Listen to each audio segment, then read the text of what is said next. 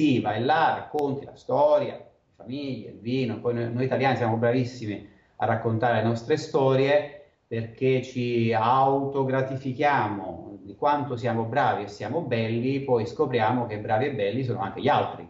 Ok, benvenuti a Wine Internet Marketing Podcast, episodio numero 42. Io sono Stefano Labate e qui si parla di nuova cultura, comunicazione e business del vino. Questa volta conversiamo con Dario Pennino a proposito di come andare a raccontare e vendere i vini italiani nel mondo. Pennino si concentra sulle condizioni culturali e di contesto sui mercati internazionali, che spesso vengono ignorate ma diventano decisive in un regime di grande concorrenza e livellamento qualitativo dei prodotti quale quello odierno. Come sempre puoi riascoltare questa puntata e decine di altre su wineinternetmarketing.it con la trascrizione e i link.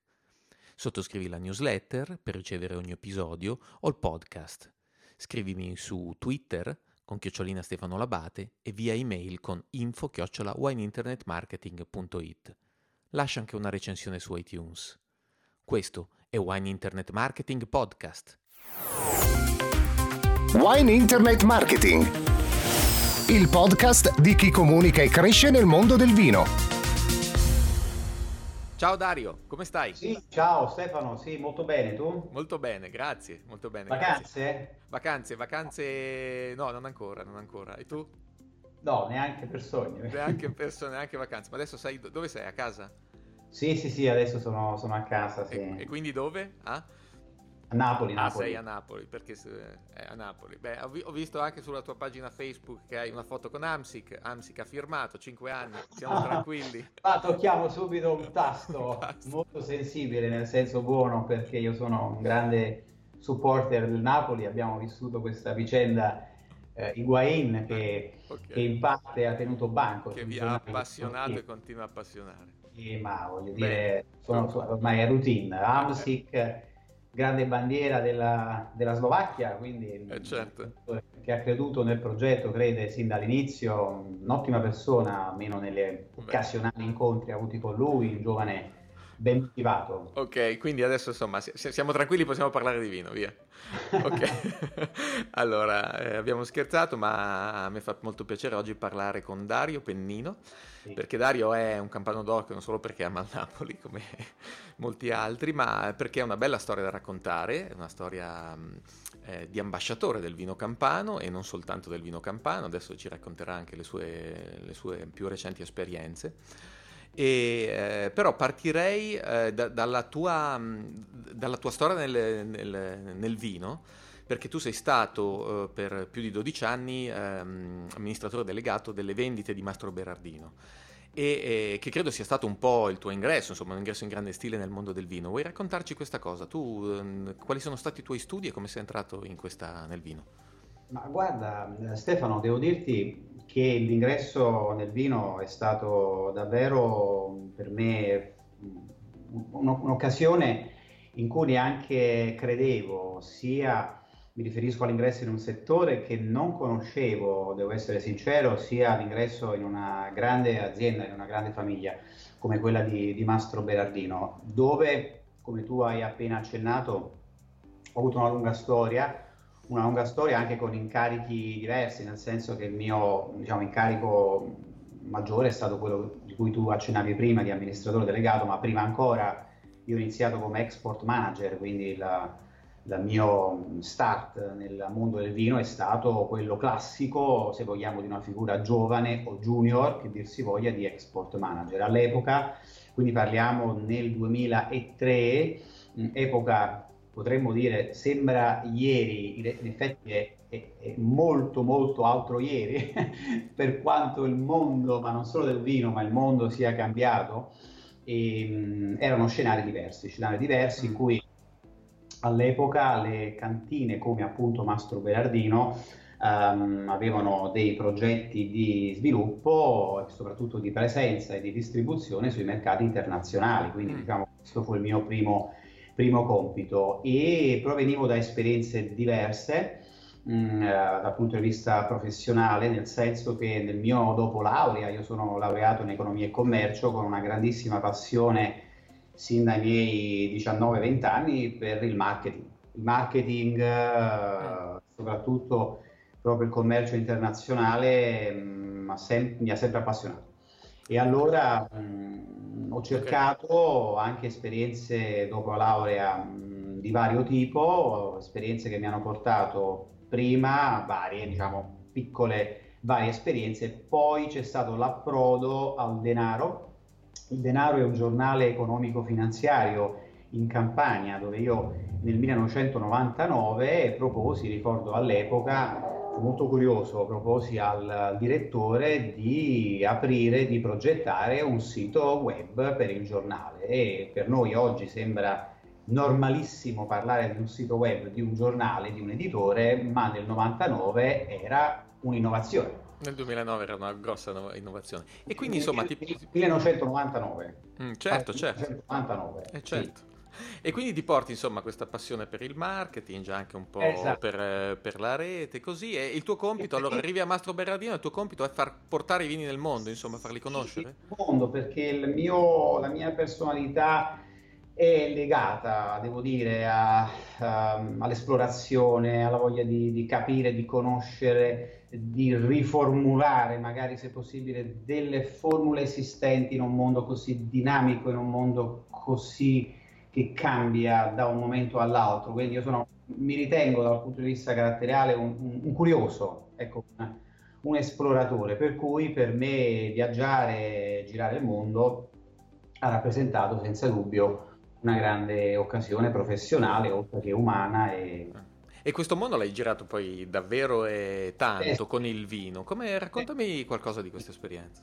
Ma guarda, il mondo eh, del vino è, si identifica con tutto il mondo, nel senso che tutti bevono il vino, se poi vogliamo escludere vabbè, aree eh, culturali, geografiche particolarissime dove appunto alcune religioni non consentono il, appunto la, l'uso dell'alcol o bere vino, ma al di là di questa parte del mondo tutti bevono vino e il vino è, si associa con la ristorazione, quindi si associa con il viaggiare, quindi lo scoprire, gli alberghi, è un mondo molto vasto. Diciamo. Mm-hmm.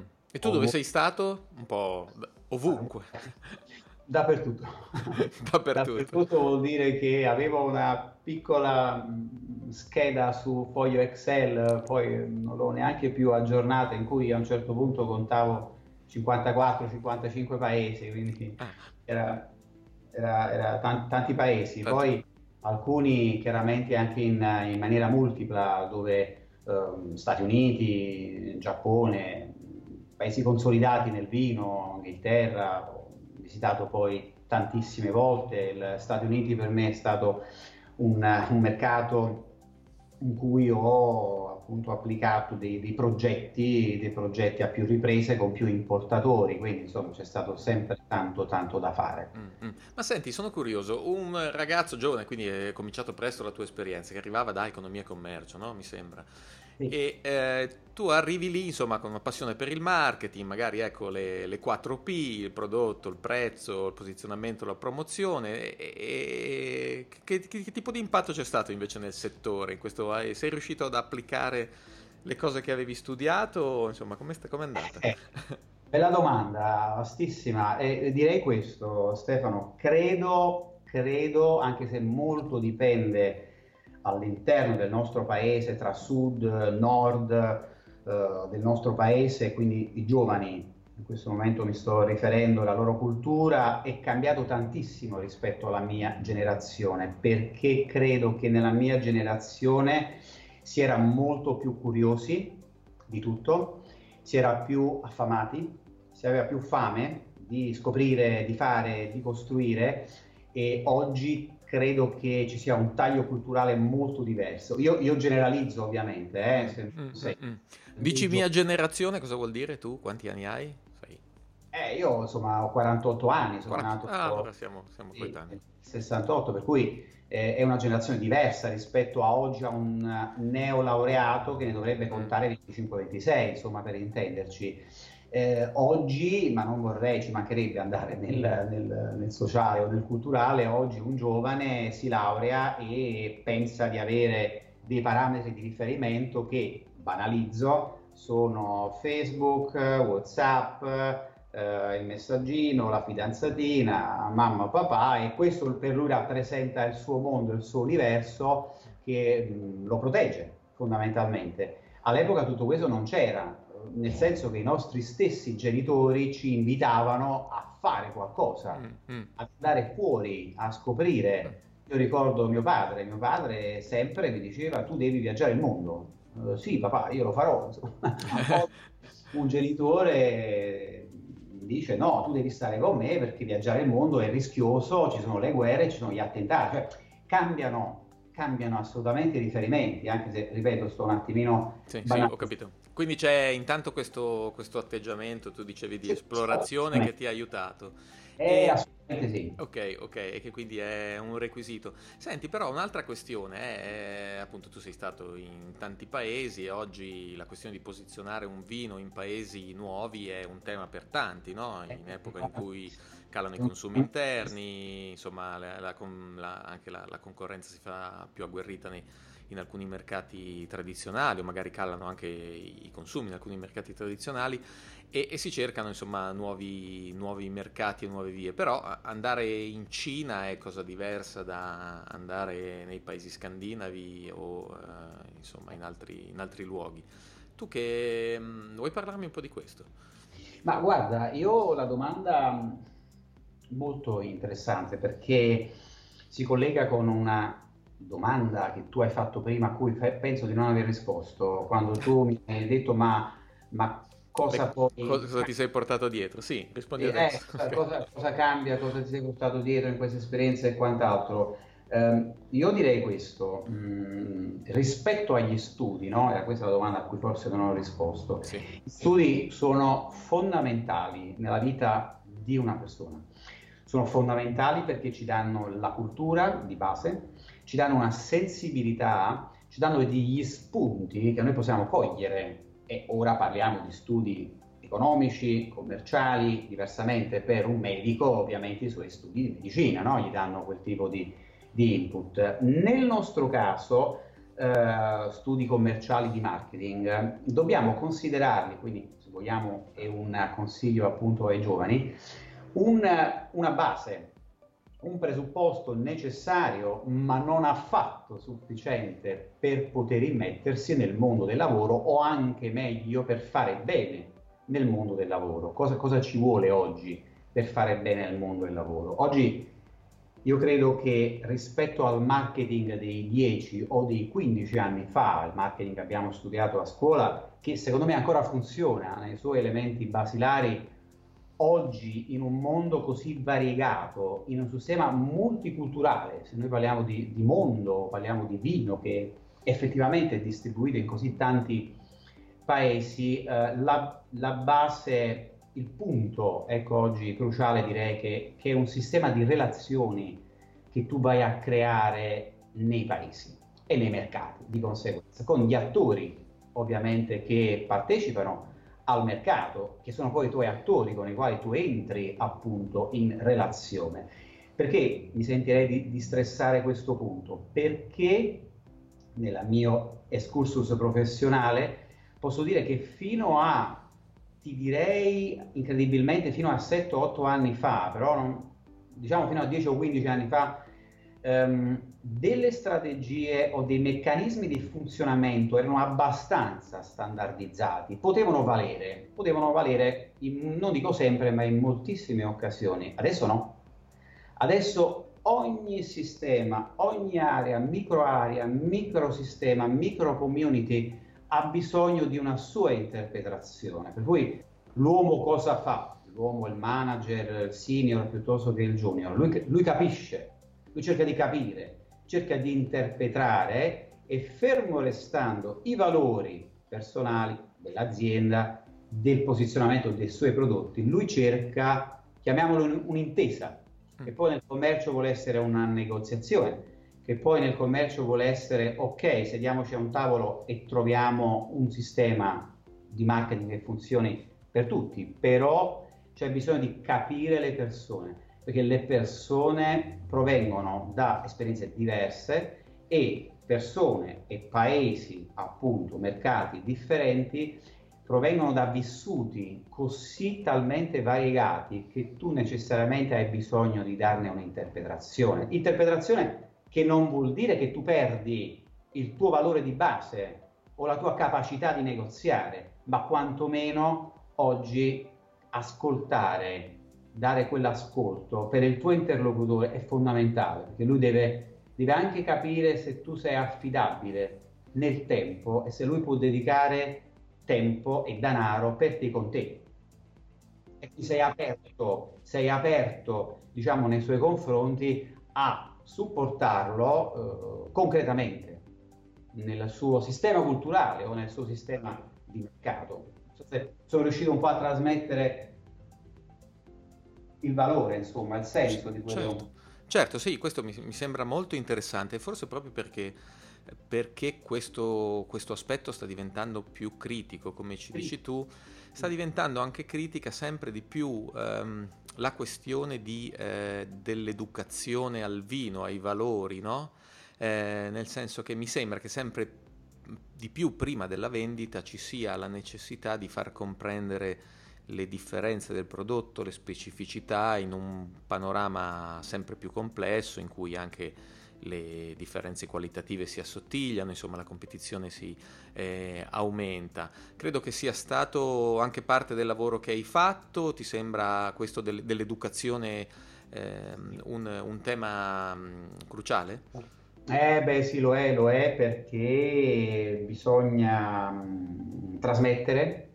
Uh, non solo, guarda Stefano, ti dico la verità, io non ho mai fatto dei corsi di sommelier perché il corso, ma nulla togliere alla professionalità eh, dei sommelier stessi, eh, i, i, corsi, tutto ciò che è un corso, no, tende un po' a catalogarti o comunque a darti dei parametri di riferimento, ma quelli sono sempre la base.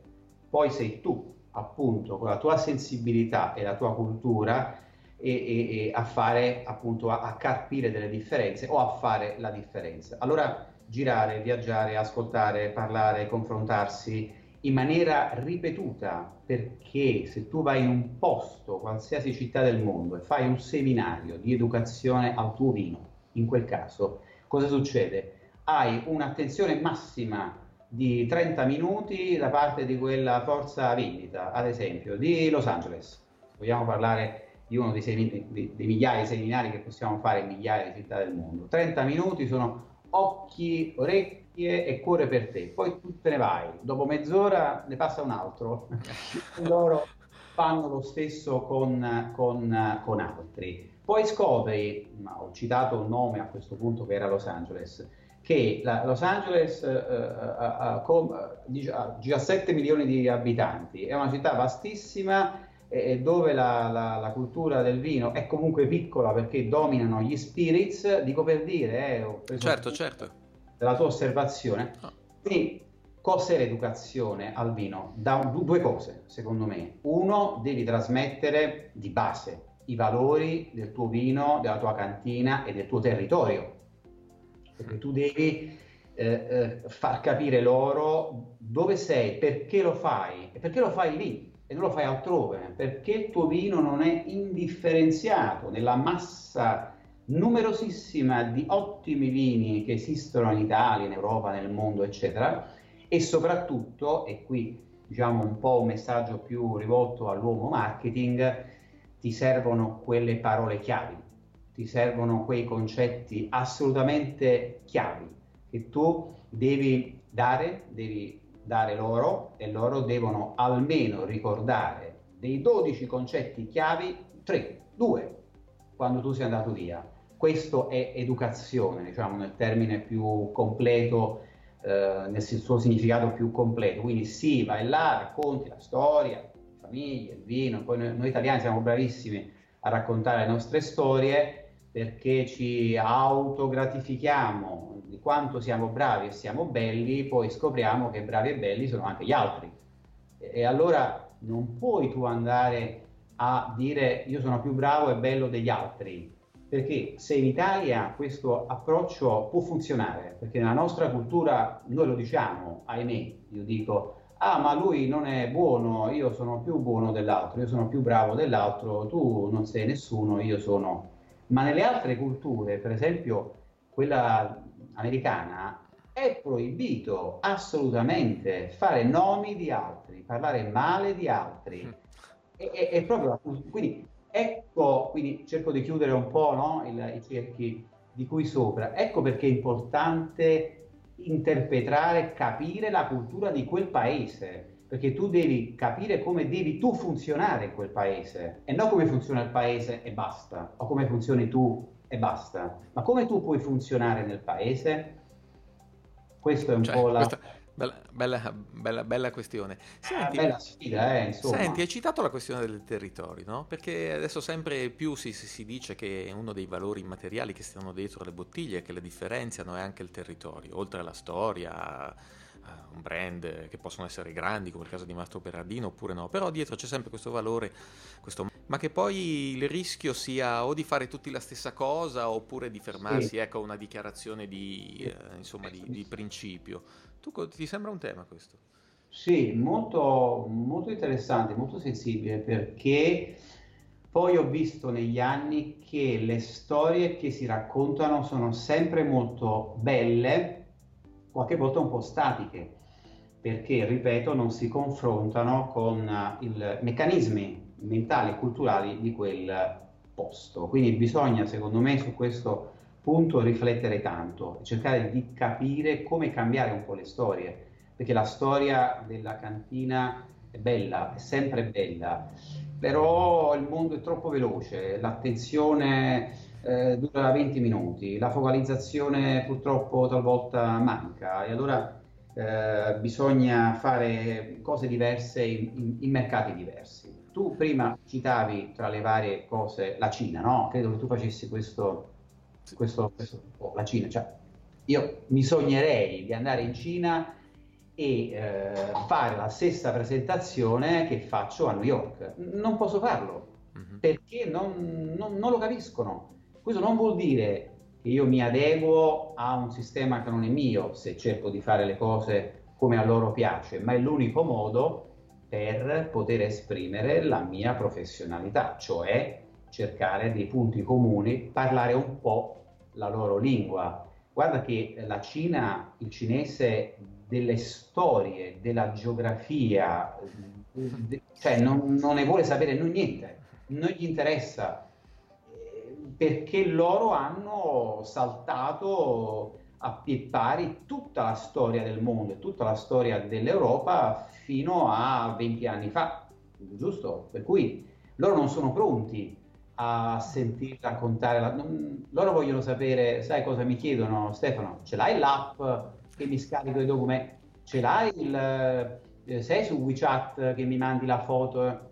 Mm, mm. Io non ce l'ho quest'app e io come faccio a scaricare le, le schede di ogni vino? Te le eh. mando per email. Mm. Email, questo sconosciuto in Cina. certo. tutto eh. per app, tutto per WeChat, tutto per... Quindi insomma Mm, mm, mm. E senti, quindi, quindi questa, anche la rete ha cambiato tanto, eh, ha un peso grosso nei, negli stili di vita, nella cultura e quindi ecco sì. nel, nel, nel, chi abbiamo davanti. Eh, ma guarda, la rete oggi ancora di più parlerei di, di tecnologia in senso largo o addirittura di smartphone. Io certo. credo che gli smartphone in senso stretto sono proprio loro che dominano la, la vita quotidiana di molti popoli e, nel mondo asiatico, guarda che lo, che lo smartphone eh, la fa la, da padrona e se tu non ti confronti con, con, quel, con quel, sistema c'è, c'è, poco da fare o comunque devi cercare un punto, una via di mezzo. Io cioè, spesso tra te e il tuo interlocutore c'è di mezzo uno smartphone, in qualche modo, eh, perché sta ascoltando. Per alcuni popoli sì. Mm. Io ti dico una cosa che forse non ti ho ancora detto, nelle mie esperienze professionali attuali intendo, io distribuisco con una mia società, distribuisco acqua lete in Cina, quindi parliamo di, di acqua in questo caso, no? Quindi in qualche modo non vado a deviare, ma per dirti che quando proponiamo i nostri prodotti in Cina, loro vogliono dei documenti che sono scaricabili via app, leggibili sullo smartphone, trasmissibili in un certo punto, in un certo eh, modo, eh, un certo orario, una, cioè cambia tutto. E noi produttori italiani che proveniamo da un'esperienza che è molto legata il mio prodotto, la mia azienda, la mia fabbrica, il mio territorio, parliamo una lingua diversa e si rischia spesso un allontanamento, non dico una frizione. Quindi cosa bisogna fare quando i cinesi non bevono vino, quando i cinesi non bevono acqua? I cinesi non bevono acqua. Cosa si fa in Cina se il cinese non beve acqua e il vetro è un sconosciutissimo eh, prodotto? E, e bisogna cercare di capire, di andare incontro alle loro richieste, alle loro esigenze, sempre. E allora tu sei stato appunto questa grossa esperienza Matto Berardino, ma oggi sei eh, consulente, stai vedendo anche realtà molto diverse, poi magari ne accendiamo almeno un paio eh. perché mi sembrano molto interessanti. Ti chiederei però, ecco, eh, se, siamo passati, no? Eh, un conto è andare nel mondo, magari a raccontare un vino che ehm, ha comunque magari una storia, una faccia e, e che faccia e, e che brand, no? Adesso invece magari tu stai incontrando o comunque il nostro sistema ehm, italiano è fatto poi anche di tante medie piccole cantine no? che, hanno, eh, che, che, magari non hanno questo, questo tipo già di, di, valore che si possono portare dietro quando vanno a raccontarsi. Eh, da dove si parte? Eh, per, insomma, qual è il primo sì. passo che si fa? Per, perché c'è anche il rischio di sbagliare sì. strada, investire dovunque, quindi sprecare le risorse, non fare la scelta giusta. Allora, posso essere secco su questa mm. domanda? Mm a beneficio proprio dei nostri magari eh, export manager o uomini di marketing che ci ascoltano, che ci leggono, eh, la, primissima, la primissima cosa che un uomo, un uomo, un essere umano, una donna, in Scandinavia, in Cina, in America, um, la primiss- il primissimo contatto che ha è con l'uomo, è con la persona. Quindi lui cosa valuta automaticamente, prima ancora del prodotto, mm, tu che persona sei. Quindi trasmettere al meglio e in forma molto sintetica, perché non c'è tempo per fare tutto e subito, tu devi trasmettere un senso di professionalità, di serietà, di coerenza, di credibilità, cioè tuo, mh, mm, la tua persona che sta dall'altra parte, spesso di uno Skype, spesso di uno smartphone, spesso di un computer o di un'email, deve capire se può fondare anche solo 30 minuti della sua esistenza su quello che tu gli stai proponendo, su quello che tu gli vuoi andare a vendere. Questa è la scintilla, no? lo spark si dice in inglese. Mm. Dopodiché tu entri col prodotto e lui già entra, diciamo, già siamo in uno step successivo in cui quell'importatore o quel distributore avrà portafoglio zeppo, avrà, sarà pieno di vino, sarà da vent'anni che distribuisce vino e tutto sommato non gli cambi la vita se tu gli stai proponendo il tuo vino, la tua cantina. Quindi è quella scintilla iniziale che lui capisce che con te può fare qualcosa, che con te può realizzare un progetto valido, mm, mm, mm. efficace, efficiente e se mi consenti che ci siano dei guadagni per lui. certo. Beh, e guarda questo... che non è banale. Non è così scontato. eh, ma guarda Stefano, non è banale, sai perché ti dico questo? In tutti i settori merceologici, tutti i settori merceologici, questo lo sappiamo, eh, i margini di profitto sono assottigliati, sono assottigliati mm, certo, certo. tantissimo da parte di tutti. Mm. E se tu non gli garantisci quel margine che certo. secondo lui funziona, per la sua organizzazione, per la sua storia, per le sue vicissitudini professionali piuttosto che personali, ha bisogno di quello, se tu non gli garantisci quel margine, guarda che, che fai molta, molta certo. E fai anche fatica tu, nel senso che poi questo è un tema eh, che, che è appunto perché non tutti hanno il Taurasi, no? di, del, di, Mastro Berardino, oppure i Baroli, no?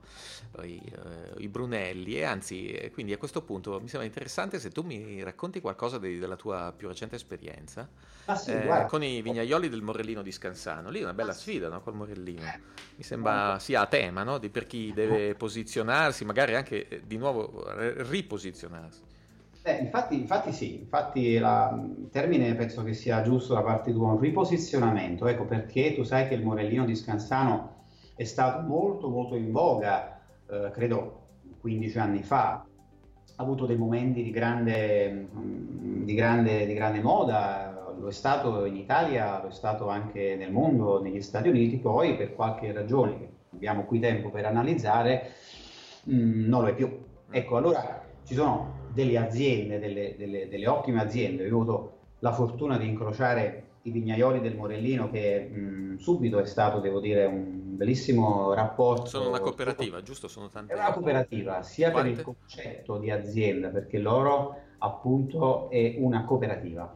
Uno, una cooperativa di 152 soci conferitori, tu devi immaginare queste 152 famiglie che coltivano un ettaro, due ettari fino a tre ettari come se, come se fosse casa loro, ovviamente. Certo. Poi danno il meglio e il massimo in ogni fase dell'anno per produrre il, le, le, migliori uve e che poi conferiscono appunto alla, alla cantina. È una sfida importante perché la cantina mh, nel suo assieme vanta oggi ormai 500 ettari evitati, tutti in Maremma, quindi anche qui ritorna il discorso del posizionamento, no? tu dove sei, cosa fai, perché lo fai lì, perché sei lì, e quindi cercare di dare un messaggio eh, preciso, specifico ai tuoi interlocutori e questo mi ha appassionato dei vignaioli, oltre che mh, dei vini mh, molto buoni, molto interessanti secondo me e che godono di un rapporto prezzo-qualità molto molto interessante. E oggi per quello che ci siamo detti prima questo vale.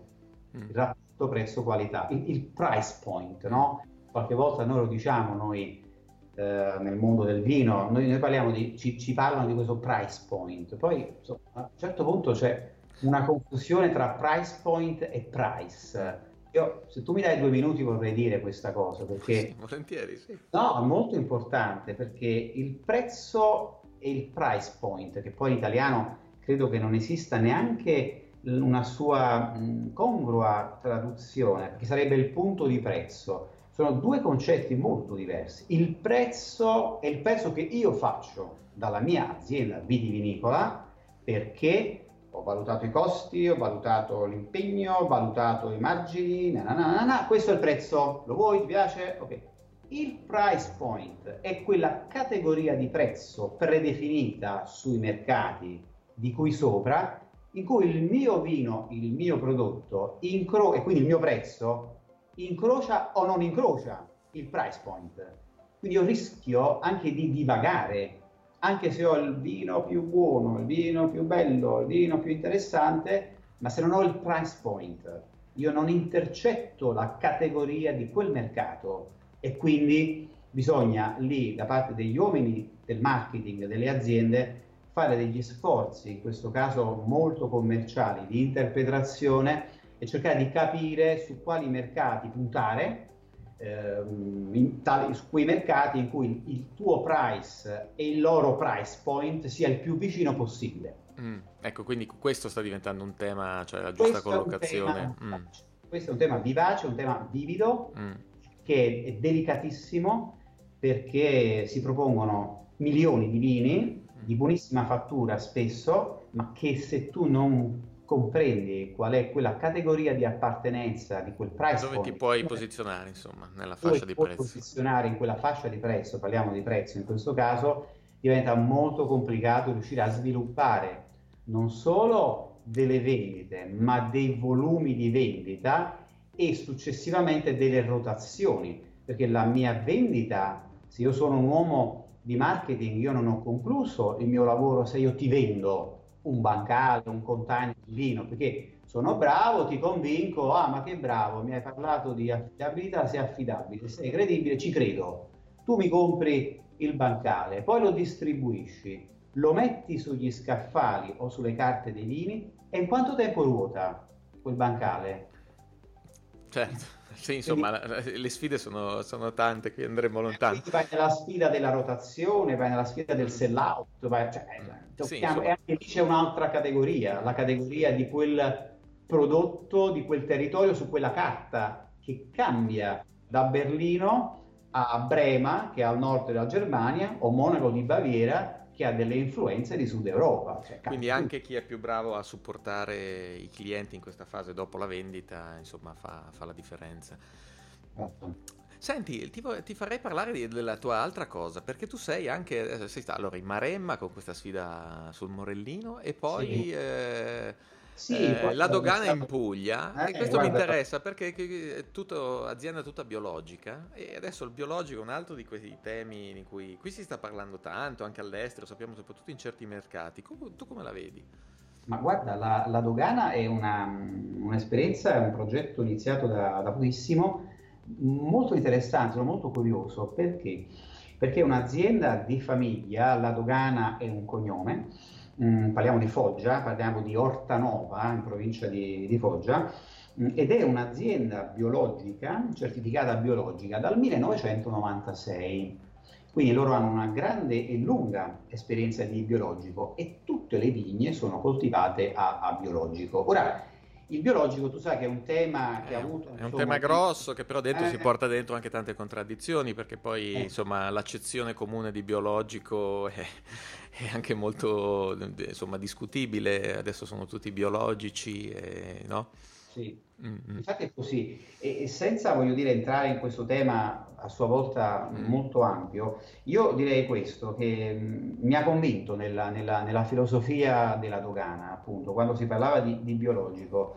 E, e, e, loro hanno detto, guarda che per noi il biologico, questo mi è piaciuto molto, uno dei, degli asset che ho sposato subito, per noi il biologico non è una filosofia per produrre del vino, per noi è un sistema di coltivazione cioè noi ci sentiamo familiari, confortevoli a produrre in quel modo, perché siamo fatti così, mm-hmm. perché vogliamo esprimerci in quel modo.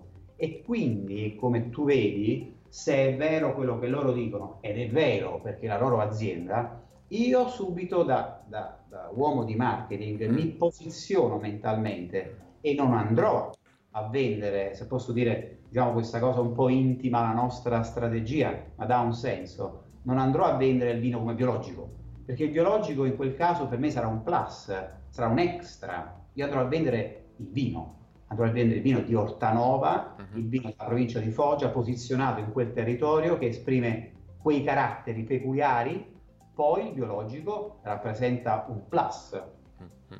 Quindi questo è un tipo di posizionamento che tu cerchi sul mercato. Poi io so che sul mercato ci sono delle nicchie, nicchie intendo di chi compra dei vini solo perché è biologico.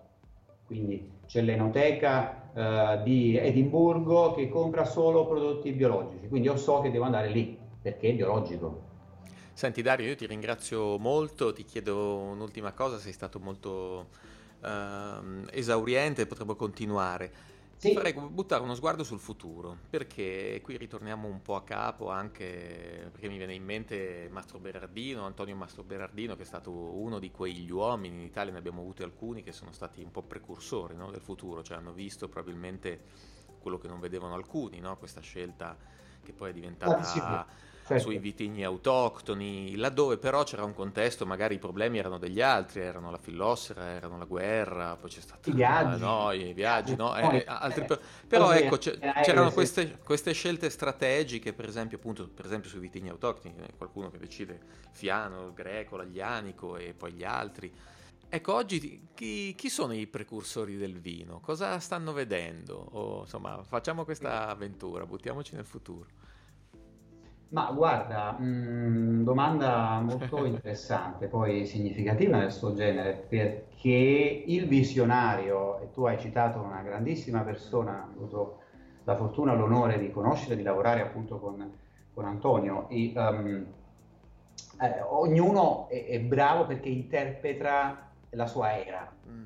E, e, e noi oggi Sembra facile, prendiamo l'aereo, prendiamo, facciamo la connessione su Monaco, Lufthansa e quant'altro, poi, poi abbiamo conosciuto degli uomini che negli anni 70, se non, se non parliamo dei 60, e andavano nelle navi o magari eh, gli alberghi non erano così confortevoli. Qual è il futuro? Eh, bella domanda. Io, io credo questo, guarda, ehm, ti risponderei così. Mm, I mercati sono già ben segmentati. C'è spazio per, diciamo, potenzialmente per tutti, uh, però devi essere bravo a posizionare il tuo prodotto nelle modalità, come ci siamo detti, finora, devi capire dove andare, devi capire dove spendere il tuo tempo e il tuo denaro, perché non puoi andare dappertutto, non puoi girare questi giri folli eh, in tutto il mondo mm, e poi fare la stessa cosa. L'abbiamo detto prima, eh, eh, il futuro è dato da uomini che donne che interpretano quello specifico mercato, quello specifico segmento di mercato, quello specifico price point ed essere, ed essere bravo a intercettare questi momenti. Ecco, questo è il futuro, quindi una, una maggior eh, vita di analisi, eh, analisi che poi manco si fa al computer o sui libri, sempre si fa viaggiando e parlando con le persone. Quindi attivare un sistema di relazioni più intenso, a viaggiare ad occhi aperti e orecchie spalancate, cercare di capire gli altri cosa vogliono fare e, e, quindi trovare dei punti comuni, delle connessioni, ecco, chiamiamole connessioni. Uno slogan che a me piace molto, ma uno slogan di vita ormai, al di là del mondo vitivinicolo, io dico che le persone sono connesse da energia. Se tu non riesci ad alimentare in quella persona un'energia, ma, ma, può essere vino, ma può essere abbigliamento, ma può essere qualsiasi cosa che tu voglia loro vendere, tu non attivi una connessione e non puoi vendere nulla. Grazie Dario. Grazie Stefano, a presto. Wine Internet Marketing, il podcast di chi comunica e cresce nel mondo del vino